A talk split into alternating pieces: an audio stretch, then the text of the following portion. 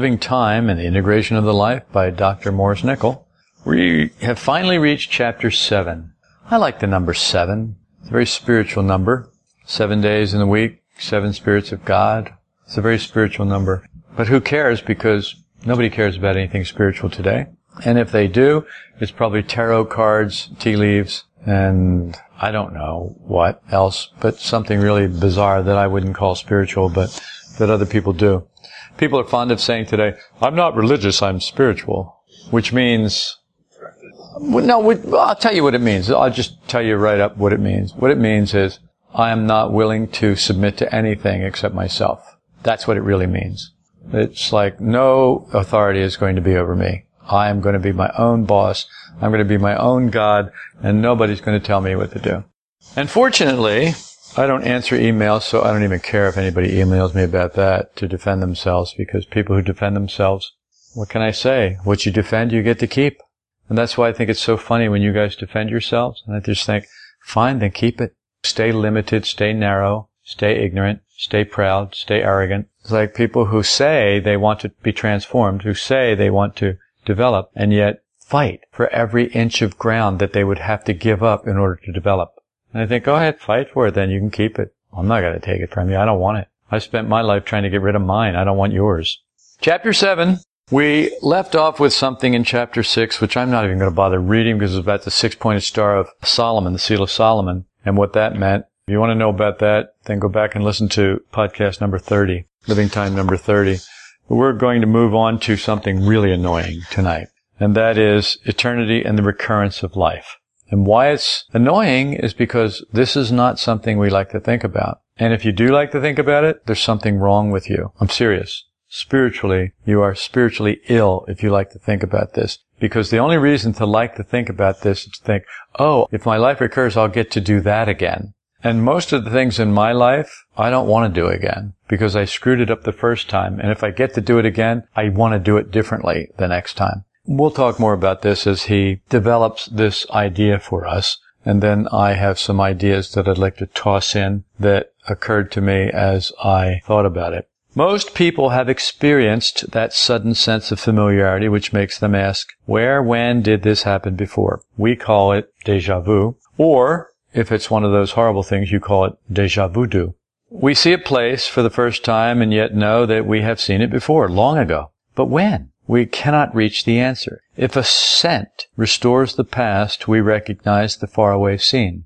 We have discussed this, haven't we, that smells have a tendency to trigger memory almost more than anything else. We have the sensation of living momentarily in another part of our lives, as if we re-entered the past. But the strange feeling of familiarity or consciousness of a previous existence is not the same. It remains unsatisfied. We cannot trace it to its source. The past is not restored to consciousness, yet we feel certain that we have been in that place or done that thing before. So it's not like you are there again. It's like you just had the feeling that you've been here before. So it's not restored to consciousness. It's just this familiarity.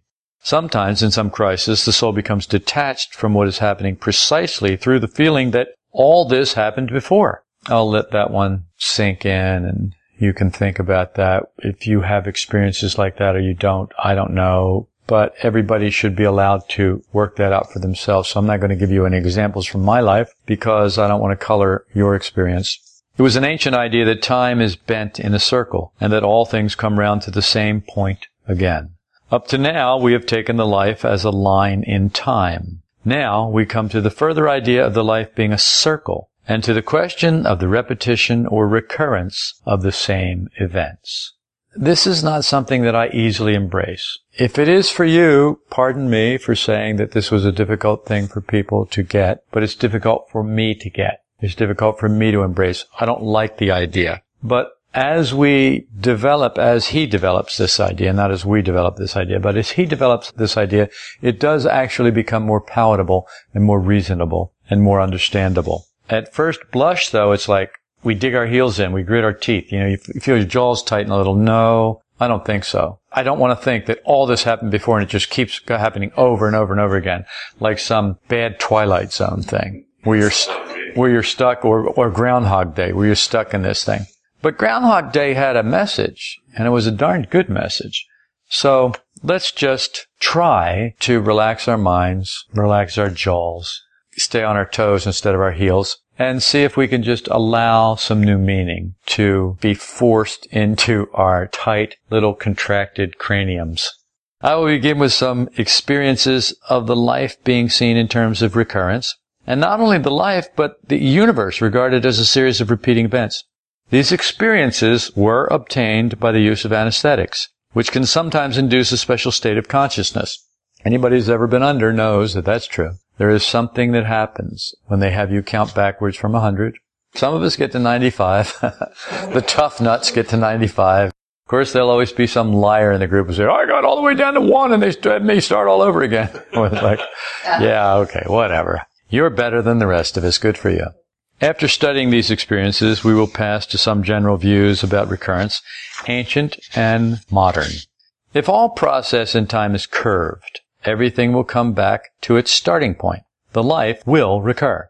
The life is a circle. We will come once more to the same points in the life, to the same experiences. Here I will interject something. Remember the children of Israel and their 40 years in the wilderness? And they basically walked around in a circle for 40 years. And what was that circle around? It was around a mountain, that's right. They walked around the same mountain for 40 years until an entire generation died off and a new generation could go into the promised land. There is a lot of significance to this circular pattern in the 40 years. 40 is another one of those spiritual numbers, 440. It means completion. It's how long it took, 40 years. So did they literally walk around for 40 years in the wilderness? I don't know. They could have. But that's not what's important. What's important is they walked around that mountain until they got it, until it was time to move on. And I don't know whether you've noticed this or not, but that's how you are in your life. You go through something until you get it, until it's time to move on. And then you move on to the next lesson, if you're on the path, if you're attempting to develop. If you're not, then you're doing the same thing, but you're not getting anywhere. You're just walking around the mountain, hopefully waiting to wake up a little until you can move on to the next thing. So that's what I wanted to say about that. But we cannot believe that the realization that this is so belongs to our ordinary level of consciousness any more than does the feeling of the living existence of all the life or the pure feeling of I. So clearly, we don't have in our ordinary state of consciousness, we don't think, oh yes, I've done all this before. Oh, I'm doing this again. You don't think that. We basically balk at that idea. We want everything to be fresh and new and exciting and wonderful right now. Even though every day you wake up and you do pretty much the same thing, but you don't want to see that as recurrence. You don't want to see that as, yes, I did this yesterday. It's so clear to us that you say to somebody, well, how's it going? Same old, same old. What does that mean? What's new? Nothing's new. I mean, we have these sayings and we unconsciously tell the truth. Same old, because in our ordinary state of consciousness, that's exactly what it is. In our ordinary state of consciousness, there isn't anything new. And in a higher state of consciousness, a much higher state of consciousness, there isn't anything new. But that's an entirely different thing. And we'll talk about that some other time, if I live long enough. If not, oh well. Let's remember that the knowledge value belonging to higher levels of consciousness cannot be the same as that which characterizes our ordinary level. Clearly, that's true. Clearly, trigonometry is at a totally different level than arithmetic, than addition and subtraction. Clearly, it's at a different level. So we have to know that the knowledge value belonging to the higher levels cannot be the same as that which characterizes our ordinary level. If you're going to be in a higher level, things are going to be different than what we have here. What is merely theory to our ordinary consciousness can be the direct cognition of real fact on a higher level. When you have a teacher in school, you're young, you don't know the subject, and the teacher does. He will tell you something, and for you it will be a theory. But for him it's a real fact that he has got from direct cognition. He knows it to be true, but you don't know it to be true yet. You have to grow before you will know it to be true. You will have to have experiences before you will know it to be true. The idea of recurrence is a very old one. I would explain its persistence in a historical sense as due to its being cognitive fact at a higher level of consciousness. This is where some people will leave off. Well, yes, you would explain it that way, but that's just a theory and blah, blah, blah, blah, blah, blah, blah. All he's doing is laying the groundwork for understanding. For people who want to understand, they will allow him to lay the groundwork. for people who don't want to understand, for the argumentative, for the recalcitrant, that will be different. They will go, well, that's just a theory, and now you're saying theories, and blah, blah, blah, blah. They'll start to argue. I recommend that you don't argue. I recommend that you do something very different instead. I recommend that you make effort to open your mind and turn these ideas over in your mind and look at them from different angles and see if you can extract some new meaning for yourself from these ideas. See if you can use these ideas as kind of like a pry bar to get the clamshell that is your mind open a little bit to let something in. And people, I'm sure, think they're very open-minded. And they're right. Most people are so open-minded that their brains fell out while they were walking down the road. But that's not how open-minded I want you to be. I don't want you to accept anything just because someone said it. I want you to test it and try it for yourself. Prove it for yourself. So that's what I would like from you. If you will give me that, then you will get something from this. Many anesthetic experiences have been put on record. They are broadly divisible into two classes. In the first, the dream level is touched, underlying but not very close to the ordinary conscious state. In the second, degrees of consciousness above the ordinary level are experienced. In taking either, for example, a man dreams that he is rushing in a train through darkness, or in the hands of torturers, personification of sensations. Now, you do understand that sometimes people will dream that they're having their arm ripped off or they're being tortured in some way. And what it is they've just slept in one position too long, and the sensations have triggered something to their subconscious mind that's trying to get them to get off that arm or roll over or move. So that's really what he's talking about, personification of sensations. And if you already knew that, then just bear with me, because there are some people who don't. Such experiences belong to dream states and spring from the tendency of dream consciousness to find analogies. But there are recorded experiences of quite a different order. Now remember that Dr. Morris Nichol studied with Carl Jung, who made tremendous inroads into this whole dream thing and archetypes and the collective unconscious and things that people today are not really familiar with, because we're so dumbed down, because we're so smart now, and we're so advanced now. We have our smartphones who think for us now. We have our computers who think for us. And when they go down, we all turn into vegetative idiots or angry idiots. How dare this computer break? What am I going to do? Oh, get a life. Was that too much? No? Okay. No, probably not for you. I guess you're okay. But, you know, some people, Facebook goes down and they have to call their psychiatrist. Facebook, I don't know what anybody's saying about me. All right, that may be a bit of an exaggeration. No, I tend to be sarcastic. I'm like that, it's true. Facetious. I like that word better than sarcastic. Facetious. So he says, one of these records was made by a scientist of recent times, William Ramsay, from which I propose to quote, "Not only did a changed feeling of time and a sense of eternity, everlastingness, enter into his experiences, but also the feeling, or rather the direct perception, of the recurrence of things." This is from Partial Anesthesia by the late Sir William Ramsay, published in the Proceedings of the Society for Psychical Research, Volume 9, 1894. We must recall here the general rule that a change in the time sense characterizes higher degrees of consciousness.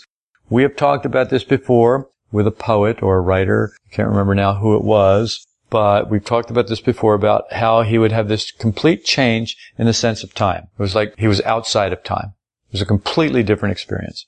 So let's remember that a change in the time sense characterizes higher degrees of consciousness.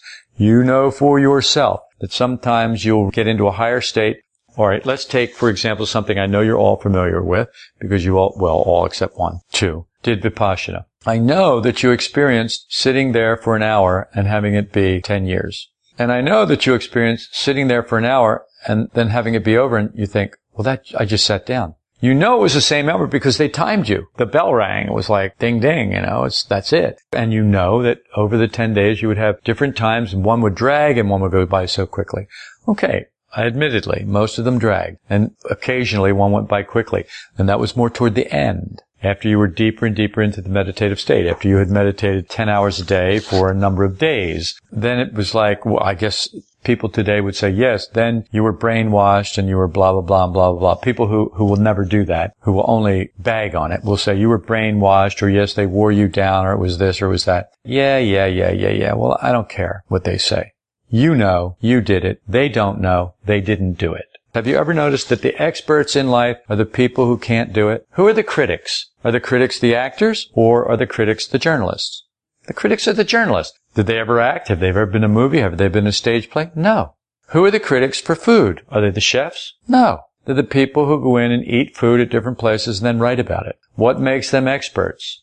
That they write about it? That they have an opinion? And that someone's willing to listen to it? That someone's willing to buy whatever their opinion is written in? That's what makes them experts. Critics are like teachers. Oh, this is going to get me in hot water. I had a teacher who said teachers were people who couldn't make it in the real world. People who couldn't do it, but they could teach other people how to do it. It's not a bad thing. It's not a negative thing. There are some people who simply cannot do it, but they do understand, and they can teach other people to do it. Teaching is a gift. Communicating with another human being and imparting knowledge in a way that they can receive it is a gift.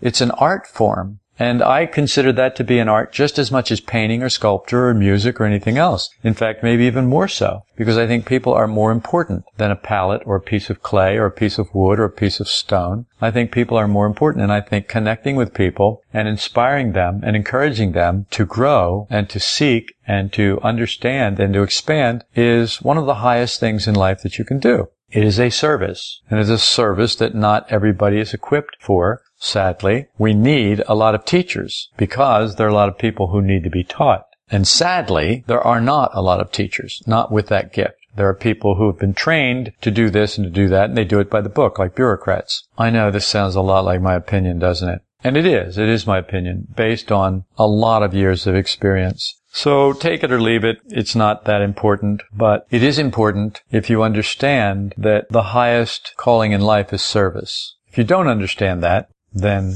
you will later maybe, if you're fortunate.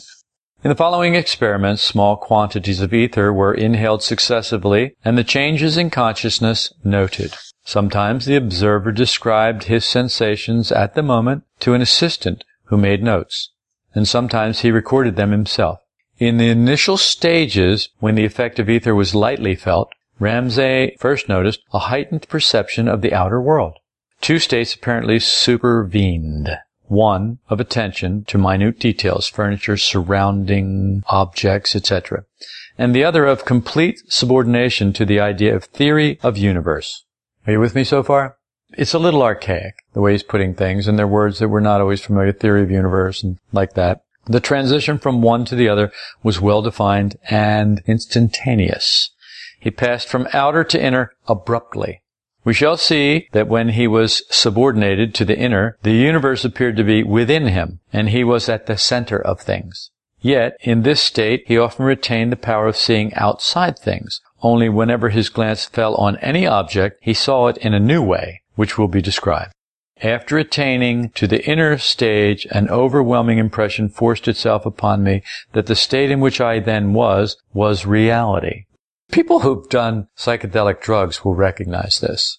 People who haven't will just say anybody who's done psychedelic drugs is an idiot and they're going to jump out of a building and kill themselves or whatever, you know. So again, I hate to dismiss people, but I don't have any problem dismissing ignorance. And if you haven't done it, if you're ignorant of it, and you have an opinion of it, the very least you can do, if you care anything about truth, honesty, is to say, it's just my opinion. Sadly, most ignorant people can't tell their opinion from a hole in the ground. They think their opinion is the way it is. And it takes a long, long time before you can realize that most everything that you hold to be true is your opinion, that there's very little that you actually know. Most everything is your opinion. It's your opinion about your experience.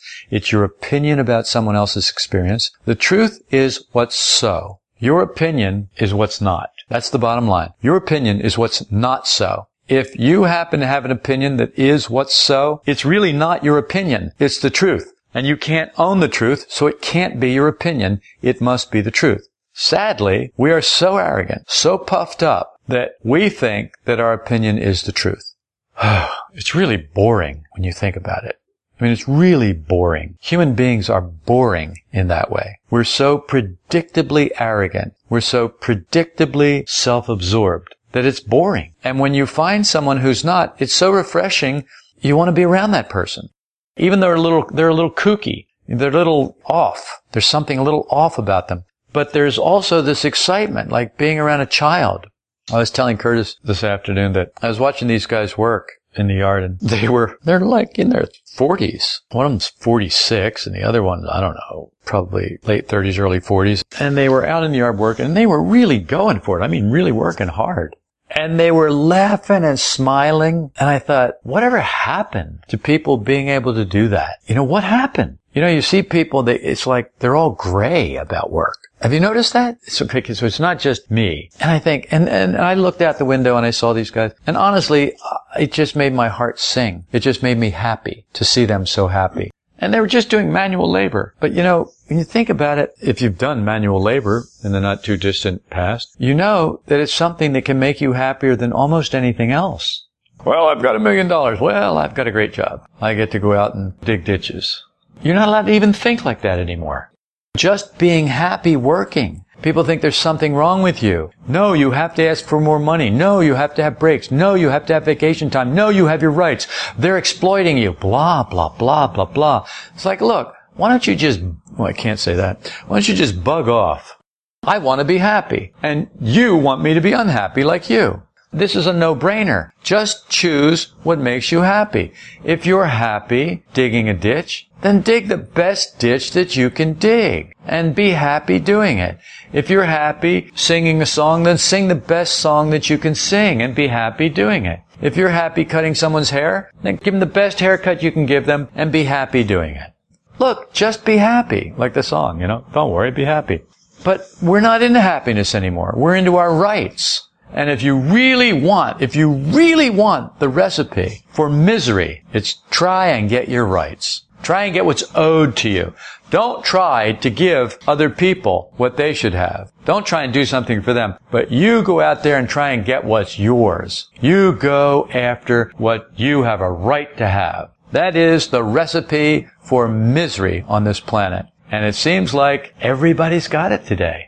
That's the recipe that's passed around more than any other recipe there is. You get a different recipe. You want to be happy? Do what you love. I don't care what it is. Do what you love. If you genuinely love it, and it is of service, because it's got to be of service. If it's not of service to someone, something, someone, somehow, then I question it. But if it's a service, and you genuinely love doing it, do it. And be happy. And don't worry about what you're going to get paid and what's going to become of you. If you do that, you will be taken care of. That's my tip to anyone who cares to have it. We shall see that when he was subordinated to the inner, the universe appeared to be within him. He was at the center of things. Yet in this state, he often retained the power of seeing outside things. Only whenever his glance fell on any object, he saw it in a new way, which will be described. So now we're talking about new meaning. After attaining to the inner stage, an overwhelming impression forced itself upon me that the state in which I then was reality. That now I had reached the true solution of the secret of the universe. Yeah, I remember this happening to me one time and I wrote it down. And the next morning I couldn't wait. When I woke up, I couldn't wait to get the notebook to read it. And I couldn't read it. It was all gibberish. So I deduced from that the secret of the universe is gibberish to us. And this sounds funny, but he said this in the beginning, and I will try to remind you of what it was that he said in the beginning that is really the same thing. And that was that the higher states of consciousness could not possibly be like our ordinary states of consciousness. They must be different. And so, what makes perfect sense in a higher state of consciousness will be gibberish here. And I promise you, that is the case. I know, because I've tried to explain things to people who I thought could understand. And the glazed look in their eyes was just amazing. And, you know, they'd be like, out to lunch. You know, you want to knock on their heads. Is anybody home? So he goes on to talk about this, about his later experiments with anesthetics. I have tried with success to recall events of the day, how I was occupied in my laboratory, how I walked down Oxford Street in the morning, what I saw and whom I met, and with success. but they impressed me as a fleeting vision, something quite trivial and transitory. The main and impressive fact for me was that I was self-existent, and that time and space were illusions. This is very important, that I was self-existent and that time and space were illusions.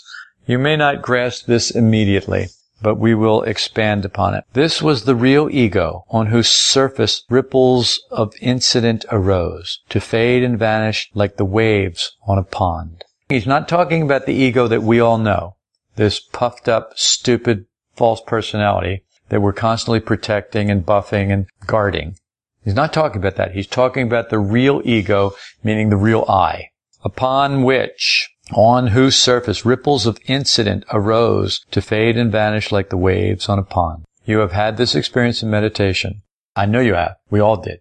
If you went through those courses as many times as, well, you didn't go through them as many times as I did, but I know each of you did it twice, at least twice. So if you went through that, you had some taste of this. You got some taste of this, of just sitting there and having all of these sensations and things arise on your body, fade and pass away, and a new one arise, fade, pass away. And you just let them be.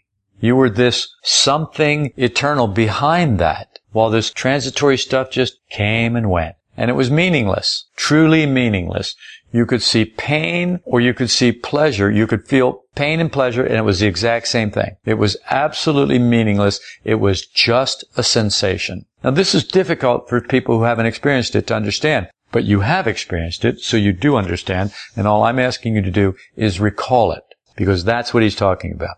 The emphasis of this stage is plainly upon the reality of himself, upon I. Before this stage set in, the emphasis was upon the outer, as when, at the commencement of the inhalation of ether, he notices how a more comprehensive perception embraces what he looks at, and he sees objects in certain new relationships. That is, his eye catches sight, the bars of the grate, or the cross pieces of the window sash, and the idea of a harmonic arrangement suggested itself, as if the bars of the grate were arranged so as to form gaps corresponding to the fundamental note, the fifth, and the octave. Okay, now that's pretty intense.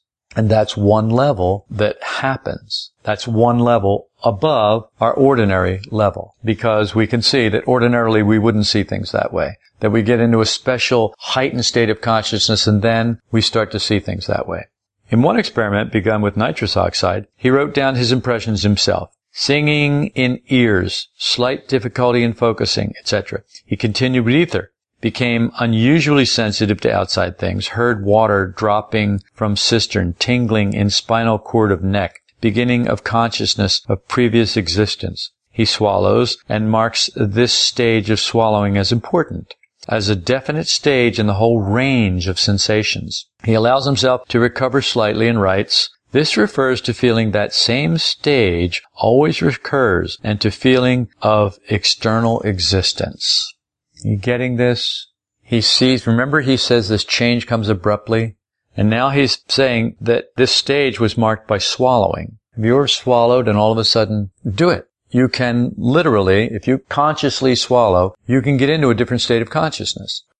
It is this feeling of previous existence and recurrence that I will now trace in further experiments which were recorded in notes made at the time by his woman assistant. Particular feeling about the nature of the universe arose in his mind owing to the nature of these experiences. In one experiment, 4 doses of ether were inhaled over a period of 5 minutes.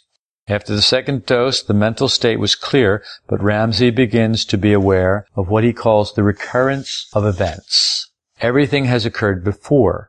Trace of beginning sense of having been here before. Feeling of recurrence. Example given, table, mantelpiece, etc., having been always there. After the 4th dose, following a period of silence lasting 2 minutes, the eyes being open and motionless, Ramsay exclaims, "This one little piece of enormous coherence of universe, utterly ridiculous in its smallness, more complete recovery. Every bit of these events recurred, except fact of woman instead of man as observer. Cycle of events recurring bothers me greatly because I expect each stage to go further, that is, stage in evolution of universe." So this is what I talk about, and this is what I said. Recurrence, I don't like the idea of recurrence, and this is why. Events recurring bothers me greatly because I expect each stage to go further, each stage in the evolution of the universe.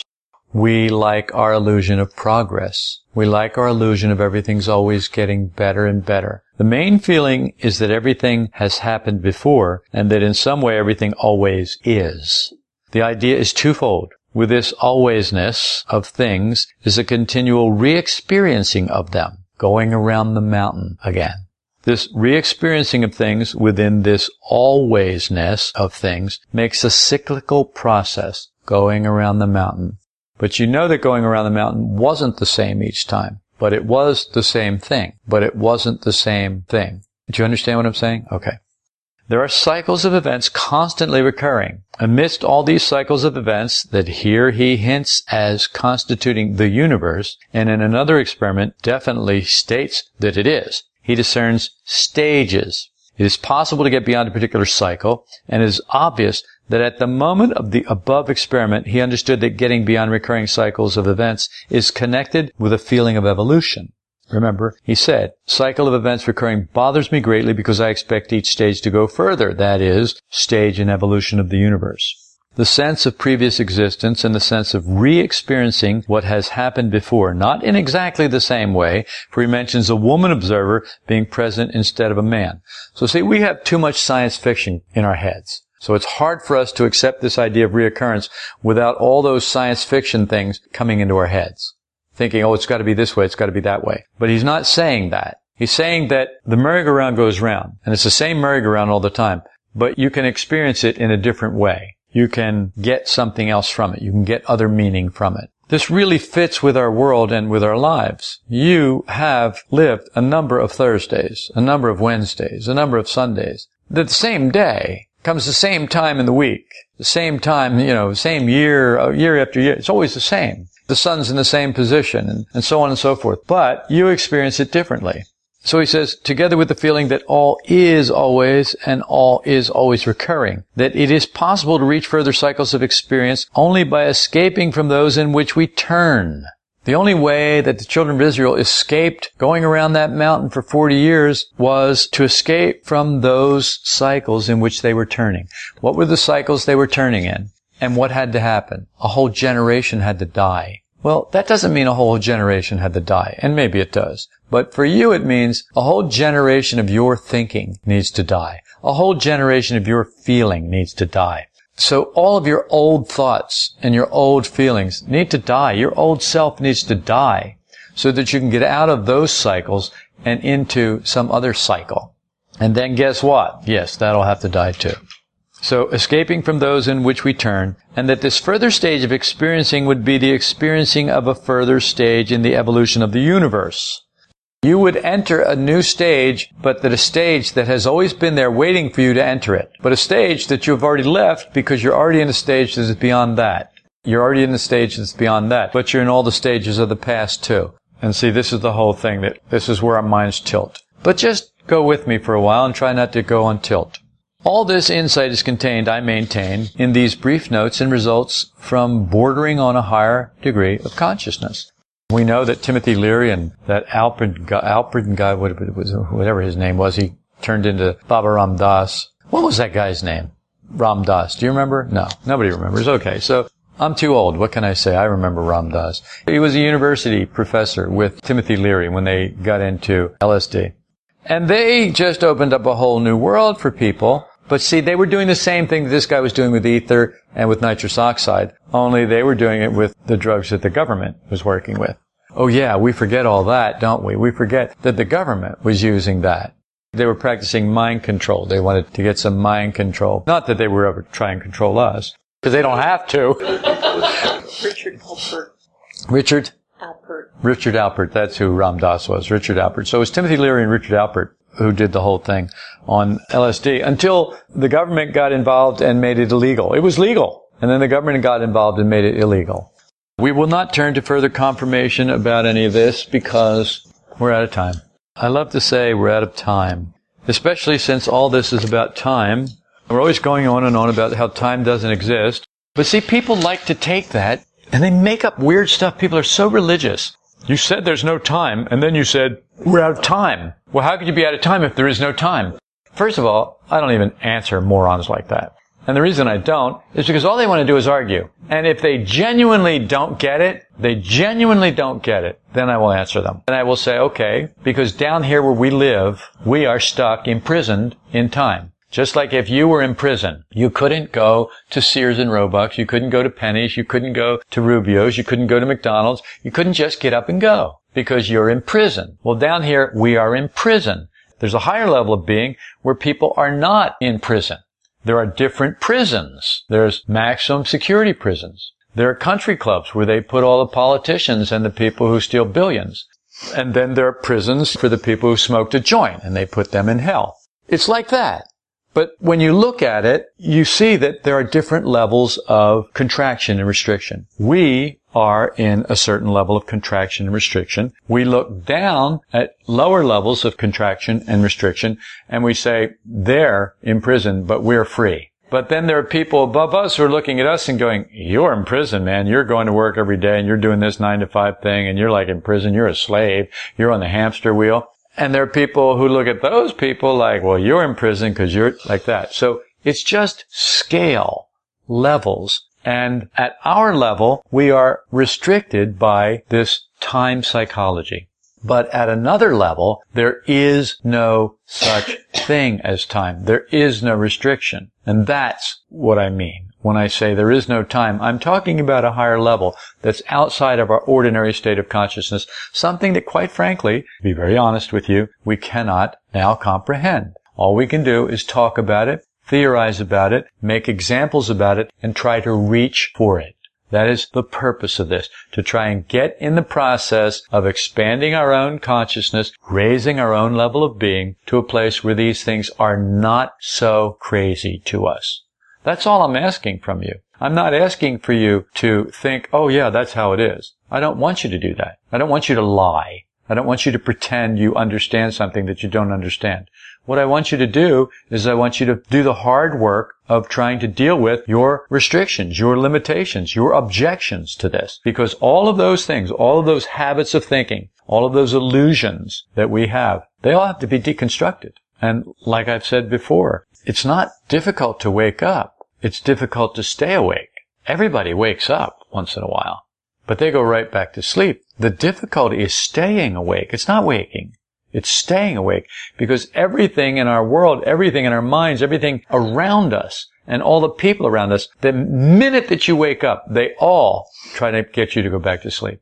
The whole world, the whole universe is set up, not the whole universe, but this whole world is set up to try and get you, to hypnotize you back into sleep. And it works. It's brilliant, really, when you think about it. It works. It's almost flawless. And rarely does anyone wake up. And when they do, generally, they are killed by the people they woke up around. Or at least, if they're not killed, then they're imprisoned, or they're put in an institution somewhere and given a lobotomy or whatever to stop them from talking about what is a no-no here, what is taboo for us to understand.